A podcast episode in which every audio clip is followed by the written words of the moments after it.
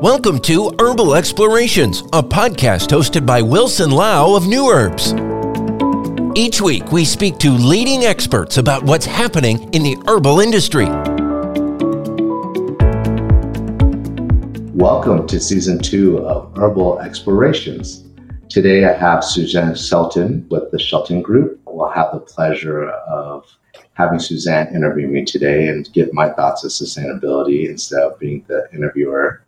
Yeah, I mean, I, I, I think it's really appropriate for us to be having this conversation because um, you know we do talk about this a lot, and and we've um, worked together a lot on sort of sharing your thoughts on the long term thinking that you have in terms of has sustainability needing to be an important component of all the decisions that companies make, particularly companies dealing with botanicals. So I'm thrilled to be able to have this conversation with you.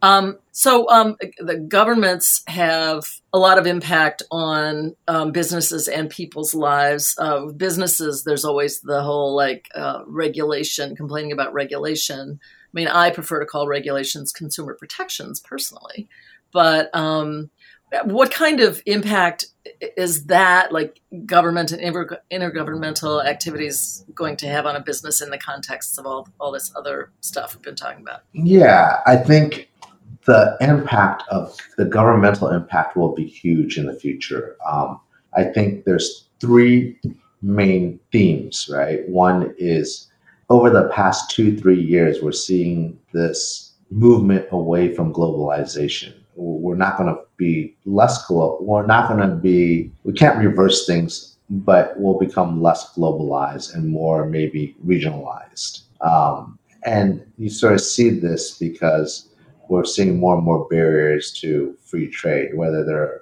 artificial or real or necessary or unnecessary, whatever the case may be.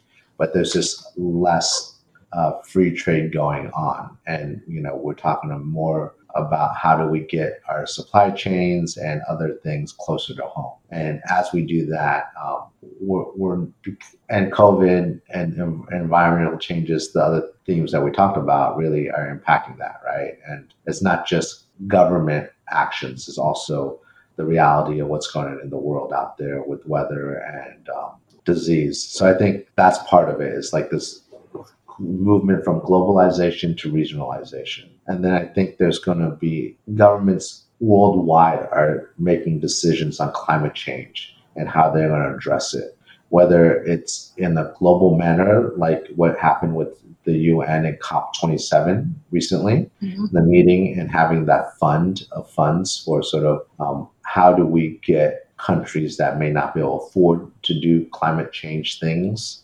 um, how do we provide them the funds and the means necessary to do so? So that, that was a great uh, improvement. But just at a local level, you know, our, whether it's our local government, our regional government, our state government, and or you know how is the changes in regulations going to impact that? Um, I'll give you a perfect example. Is you know, California wants to go move away from all gas cars, I think by 2035 or 2030, something like that.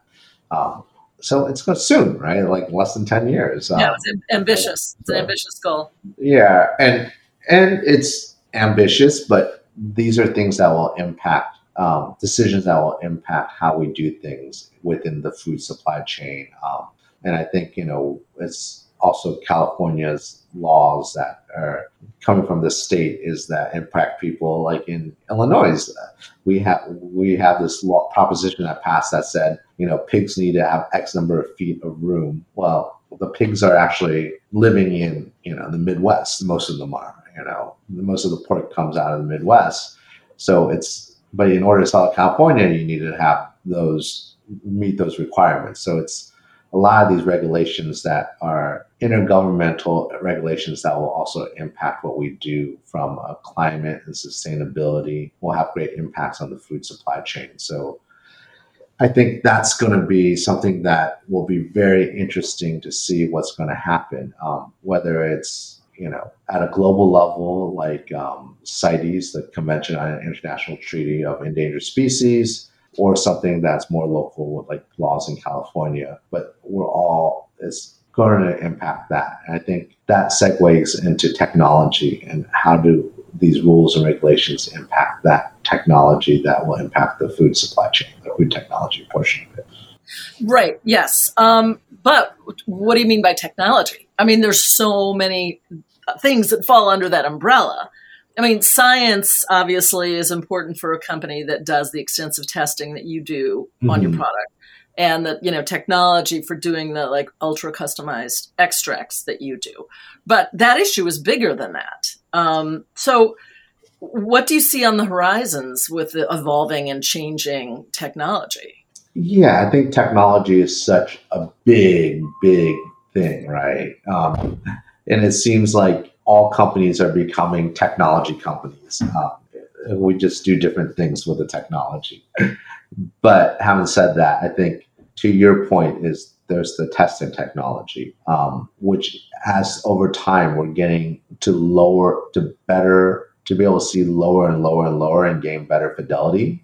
Um, I like the word fidelity because I see the turntables in the back. Uh, but you're getting, you know, better and better fidelity. So, like, hey, we live in an inherently dirty world, right? Um, there's going to be trace pesticides on everything, no matter where it's grown, right? Because the world is dirty, right? If you get, we're at parts per billion, but you, you move the decimal point to parts per trillion, and then, or you move decimal points one more over because machinery can go there. But with our current regulations in the US for pesticides, it's only, there's no tolerance, zero tolerance, except for the ones that have been applied for, right? So, like no detectable might, levels. Yeah, you just can't detect it. But if equipment gets better, the detectable level keeps going down. Right, you know, right.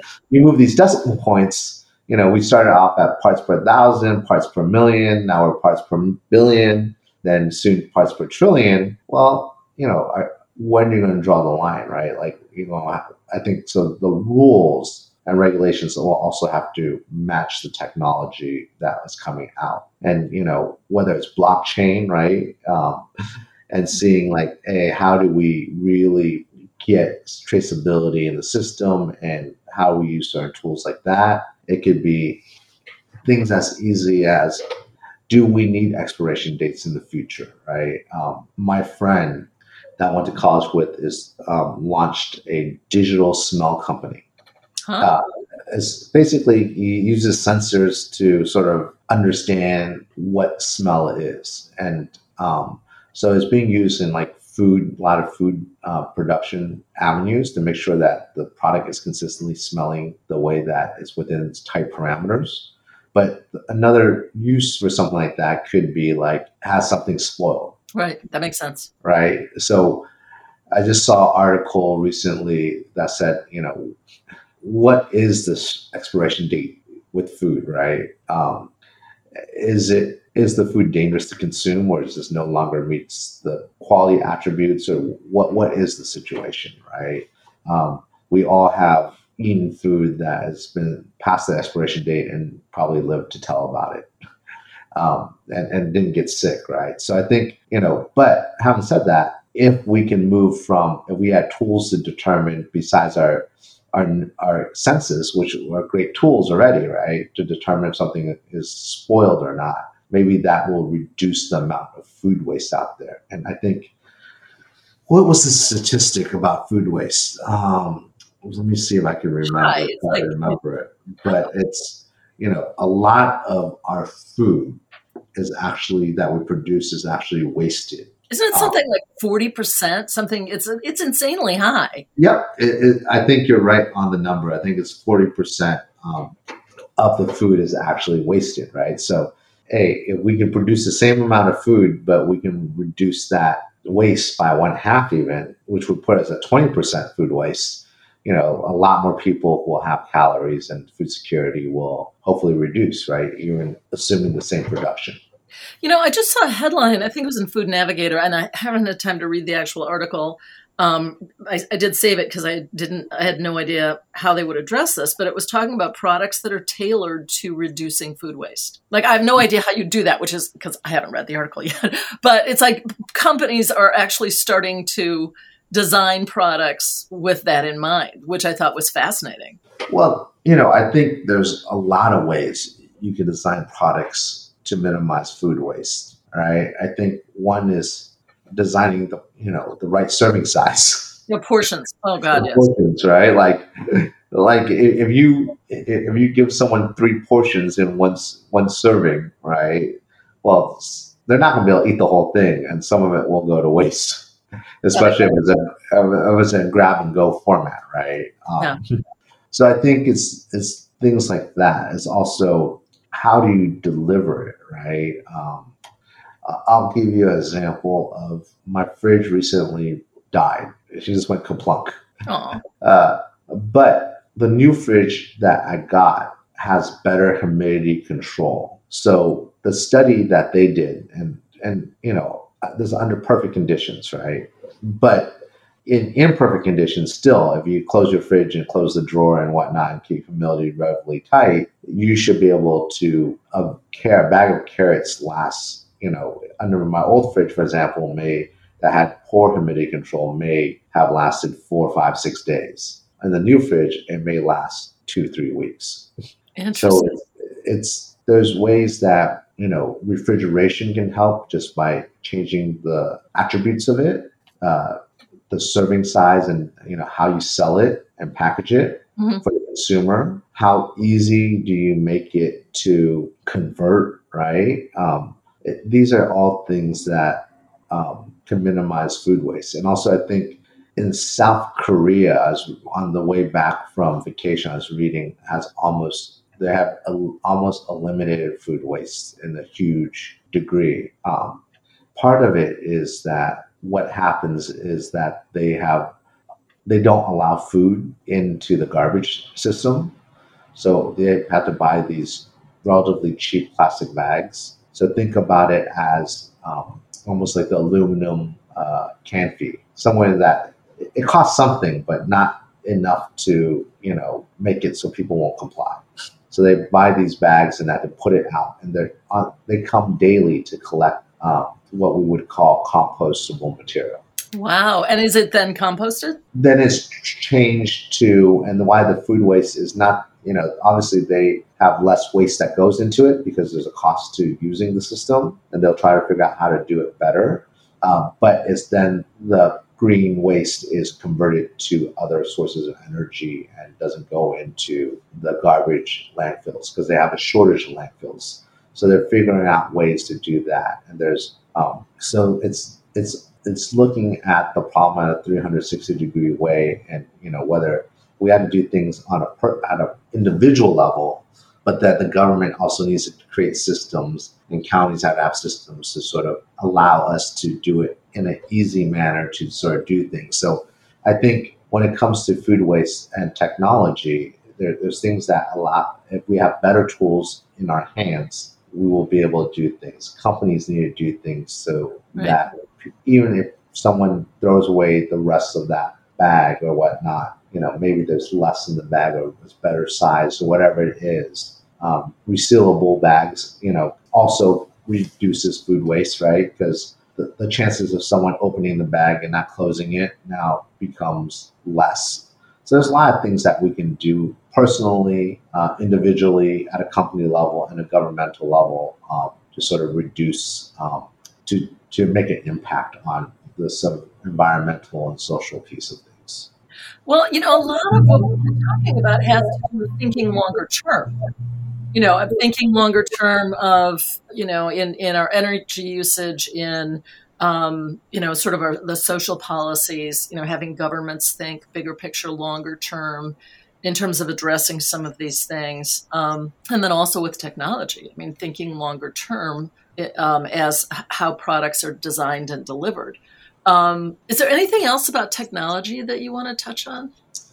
I think you know technology has there's so many things right yeah. with technology but i think the question really will become one day or, or is already becoming what is food is like are we all going to be taking a green pill that's nutri- artificially nutritionally dense and get our calories that way like a multivitamin or like showed in all those old science fiction movies. I don't think people are going to be willing to give up a, you know, nice piece of garlic bread and a steak or whatever.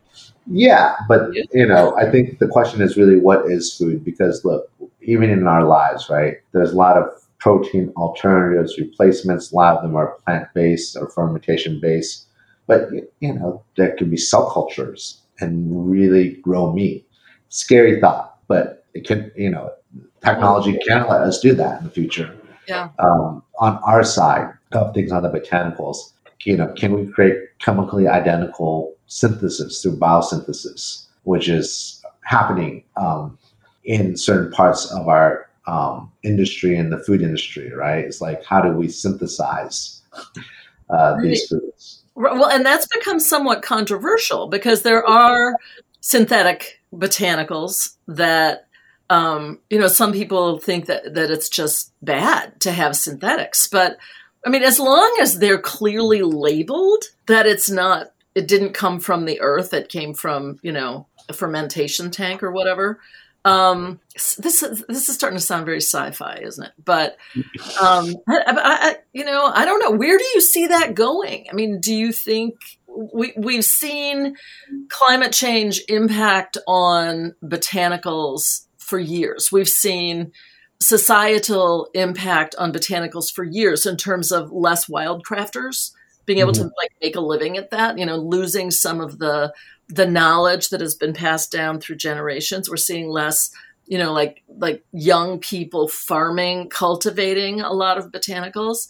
So where do you see us going with that? I mean, we're not going to end up all using the synthetics, are we? Tell me we're not. No, no, I, I don't think we're all going to go to GMOs and biosynthesis. Um, I think the key is really that there's a demographic change, and this is back to the, my original comment in the beginning of this talk, uh, of our conversation. Is with this demographic change, where the population is uh, versus where the herbs are. Um, you know, and we sort of look at this at a different level, right? We're talking about the movement of people from rural areas to urban areas. And so the less people in rural areas where the where these botanicals are wild crafted and farmed, you know, the less production there will be. Um, I think we're already seeing that trend, and that's what you're saying is like, a there's going to be there's less people working on the farms, there's traditional knowledge lost. Well, wild crafting was always a way to supplement income. It wasn't usually the sole source of income unless you were wild crafting something extremely, extremely valuable that was available year round, right? Like wild American ginseng, truffles, maybe, but even those aren't year round, right? So, well, in the U.S., it used to be people would trap furs in the winter mm-hmm. and wildcraft roots and herbs in the in the growing seasons. Perfect example, right? Yeah, in the old in the old west, that's how they did. That's how they wildcraft. Yeah, and that's part of it. And as society changes and what we do change, you know, we no longer go trap furs. Well, even if we can do wild crafting in the summer and spring, well, what are we going to do for our winter income, right? So I think instructors. yeah, the, that that that is a very good good way to put it, right? Uh, we, but you know, the thing is this: the environmental change has become such that will we have these ski resorts that we're right. that you and I may have been to when we were younger, um, yeah. or now, right? And this is you know, there's already reports saying like, hey, this, there may not be snow in Lake Tahoe right. enough to go skiing all the time in the future. Um, and we're talking about bad ski seasons where our skis and snowboards get, you know, these big gashes in them, but that's still enough snow to go over these, and then we get gashes. But what happens when there's just not enough snow, right? Um, yeah, all those so jobs think, lost. all those jobs lost. I mean, but no, seriously. I mean, there's yeah. a lot of people who that's how they that's their living. So, you know, that's another industry that's being impacted. Yeah, uh, and it's and demographic change is also a Europe, North America as ex Mexico,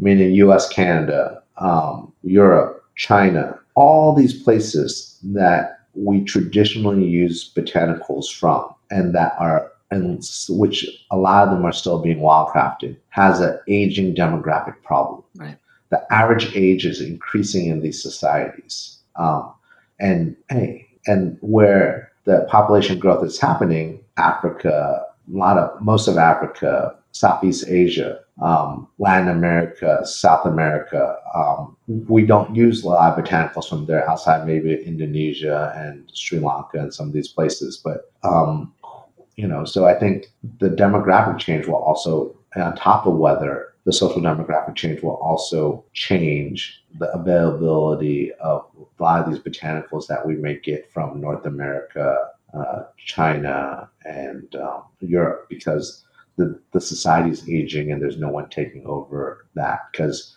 let's, I think one of the things that we need when we talk about social is like how do we make the supply chain more equitable?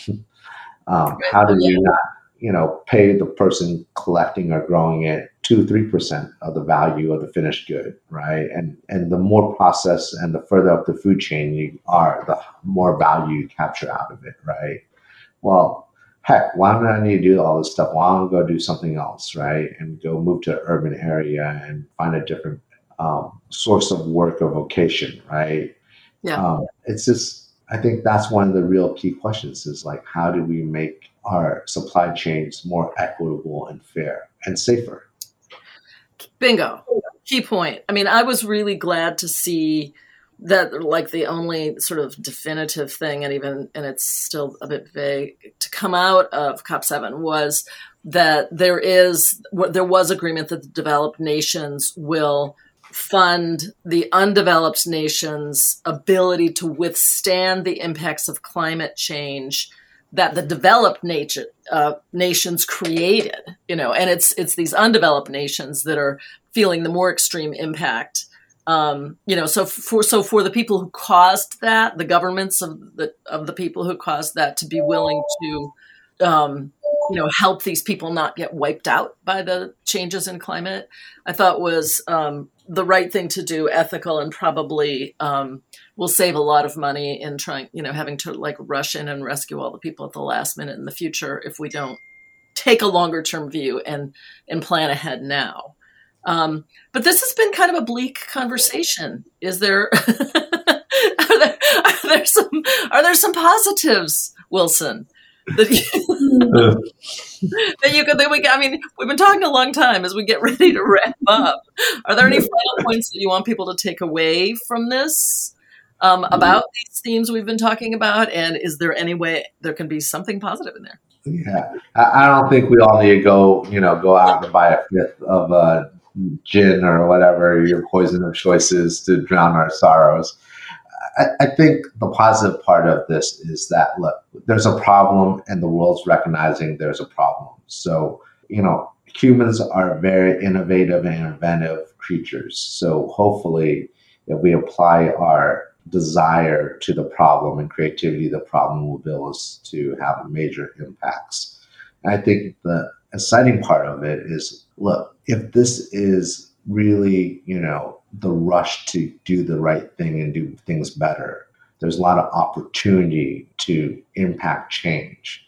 So I think it's a exciting time because maybe we'll see things that will that we would never thought of, right? And there's hope out there because you know, as as humans, if there's no hope, then we're just sort of destitute, you know, animals. Uh, yeah. And I think it's exciting because we can actually do things and make change and see the change, right? Um, I think technology will give us better tools to measure um, the impact of what we're doing as individuals, companies, governments, and as society as a whole, and really make a positive change and hopefully see things um, in a different manner that is more inclusive and equitable.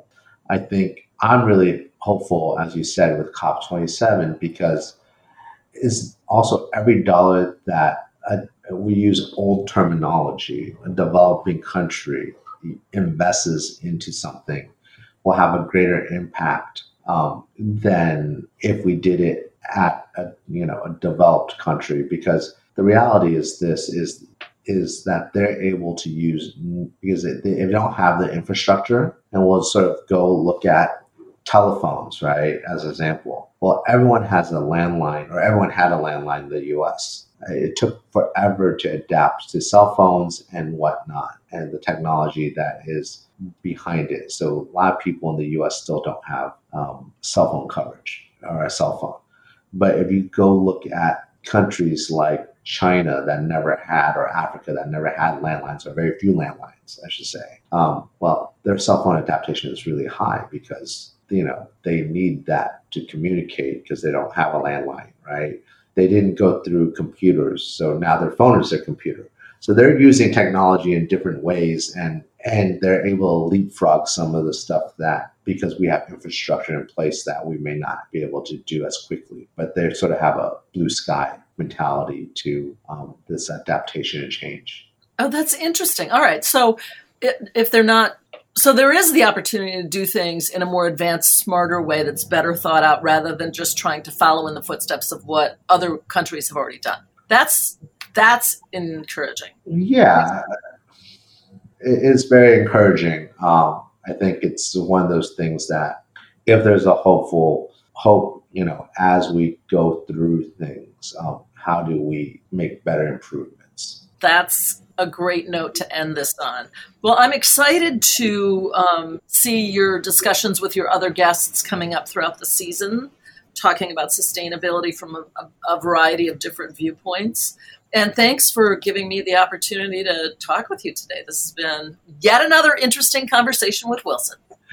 No, thank you. Thank you for joining me today and agreeing to do this. Um, it was a pleasure, as usual. Our conversations are never uh, boring. Maybe leave us a little depressed at the end, but never boring.